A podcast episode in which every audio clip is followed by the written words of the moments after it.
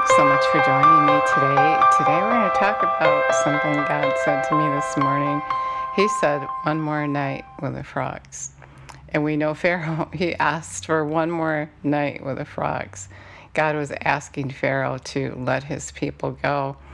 And um, God sent frogs that just covered his land. And he said, Unless you let my people go, I'm not going to get rid of those frogs. Let's acknowledge Jesus. Jesus, you're so good. We are just asking you to take over and just give us the revelation knowledge that we need. We know that you're coming and you're preparing us for your return, and you're asking us to be a part of your quest to prepare for your return. So we just give you all the glory. We thank you and praise you for all that you're going to do. In this time, we love you. We praise you. We give you all the glory. He's so good. He's so in love with us, and He is. He's preparing us for His return. He's coming, and He wants us to know where we're at.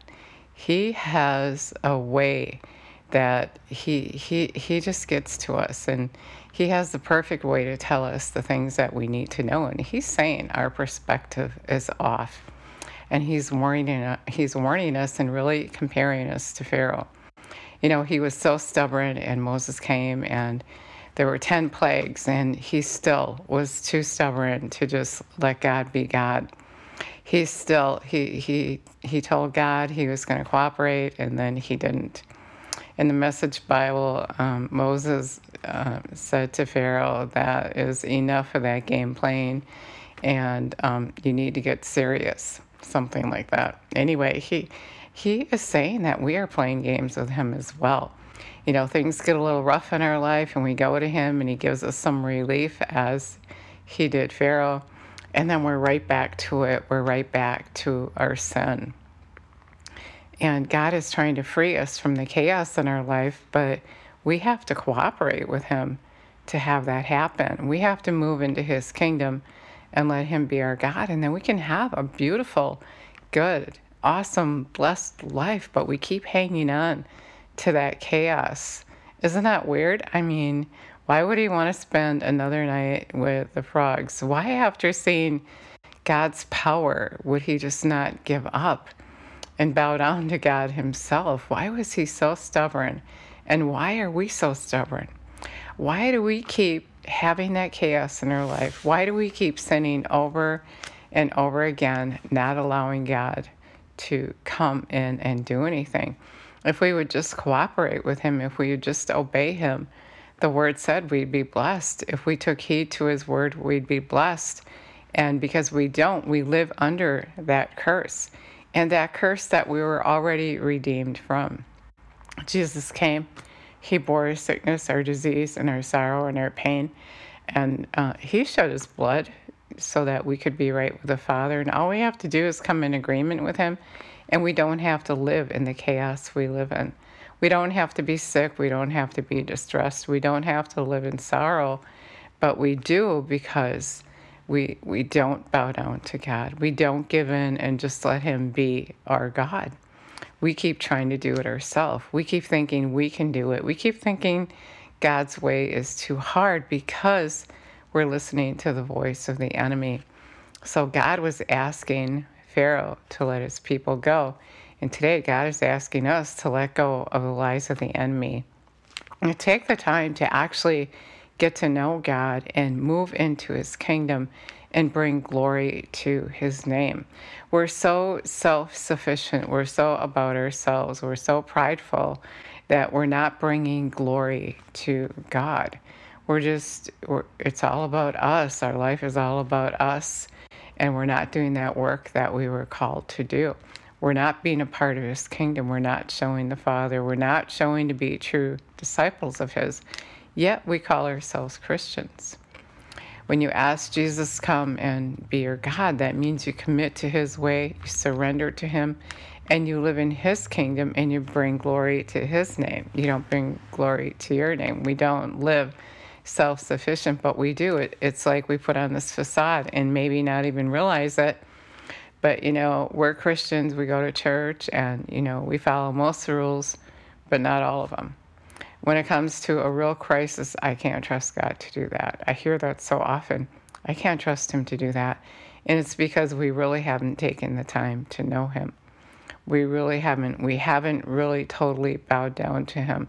And he's coming and he's warning us that we are living in a time of grace. And just like for Pharaoh, that time is going to end. God is going to, Jesus is going to come. And that time of grace is going to be here. You know, we say, God, I'm going to do that. I'm going to do that, but just not today. One more night with the frogs, one more night with the chaos. And, you know, we keep promising God, just as Pharaoh did. We keep giving him our word, and then we don't do what we say we're going to do. And so that is the word that I have for us today. Um, you know, you know, God is He's clearly preparing us for his return with the revelation knowledge of knowing that we have to get right with him. We, to, we, he, he really, it's vital that we receive from him so that we can show that he's good and so that we can actually be bringing glory to his name. If we say we're Christians and we don't, um, if we say we're Christians and we don't live in his kingdom, we don't live blessed, we don't live healed, we don't have um, his power and authority. Our life isn't about him, but it, it's about, it's just ordinary, like those without God. Then we're not bringing glory to his name and we're not really true Christians. Jesus said, I love bringing this up because so often we just think everyone goes to heaven and everyone's a Christian. But Jesus said, if you follow after me, if you're in agreement with me, you can ask whatever you will, and then that'll be done for you, proving to be true disciples of mine. And there's many other places in the Word where you know we can calculate, we can judge ourselves to see if we're really following Him. And so we can't fake it. You know, so many people are just faking it. Yeah, I'm a Christian and I can trust God, but I can't trust Him in this situation because I'm too afraid of what He might say or do. And that's because, again, we don't know Him. You can't be afraid of, of God and wonder what He's going to say or do. You have to know Him to know that He has good in for you, good for you. And when you know the Word, when you pay attention to the Word, you're going to see that He has more for you than you can ask or think. He wants to give you super abundantly more than you can ask or think. He wants to bless you, He wants you to look blessed, but He can't do that without your faith. It's impossible to please God without faith. You have to trust Him. And it starts by asking Him to be your God. Jesus said that He's standing at the door. The message Bible said, I'm standing here. Look and I'm knocking on the door of your heart. And if you invite me in, then I'm going to come in and I'm going to hang out with you. And you want him to do that, and you want him to you want him to hang out with you, and you want him to teach you and correct you so that you can live committed to him, being a part of his kingdom, which takes surrendering to his way, living with him in his kingdom, blessed, surrendering to all the good he wants to do for you, which takes faith. For God so loved the world that whoever believes in him will not perish but have everlasting life. So it isn't only the prayer, but it's an invitation to a relationship to live in his kingdom and to live in his kingdom blessed. He wants to show himself off in you, really. That's what it's about. He wants he wants those who don't know him to see him in you. And when you live blessed, when you receive from him, you're proving to be true disciples of His.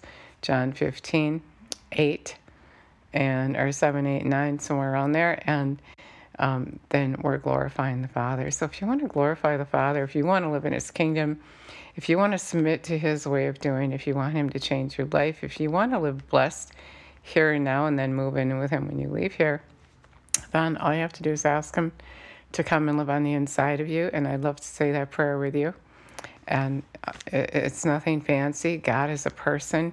He's longing to have a relationship with you. And so all you have to do is ask. I'd love to ask with you, dear Jesus. We thank you so much that you want to live on the inside of us, that you want to come and be our God. And we just receive you. And we thank you that you're inviting us. You're the King of Kings and the Lord of Lords. And yet you're calling us to, to be in union with you. And so we just receive that invitation. We ask you to come and live on the inside of us and be our God. Teach us your way, correct us, and help us to be committed to you, committed to that relationship that you want to have with us. And we just thank you and receive you right now. We love you and praise you and give you all the glory.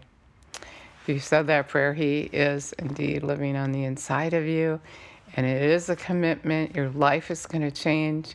And it starts by submitting to His Word. He is His Word. John 1 1 says, In the beginning was the Word, and the Word is God. And so when you look at the Word and then you come in agreement with the Word, you're going to have a relationship with Him and He's going to manifest Himself to you. And that is what being a true Christian is all about, is letting Him manifest Himself through you, being in agreement with Him. And so, if you said that prayer, I'd love it so much if you let me know. Thanks so much for listening today, and God bless you.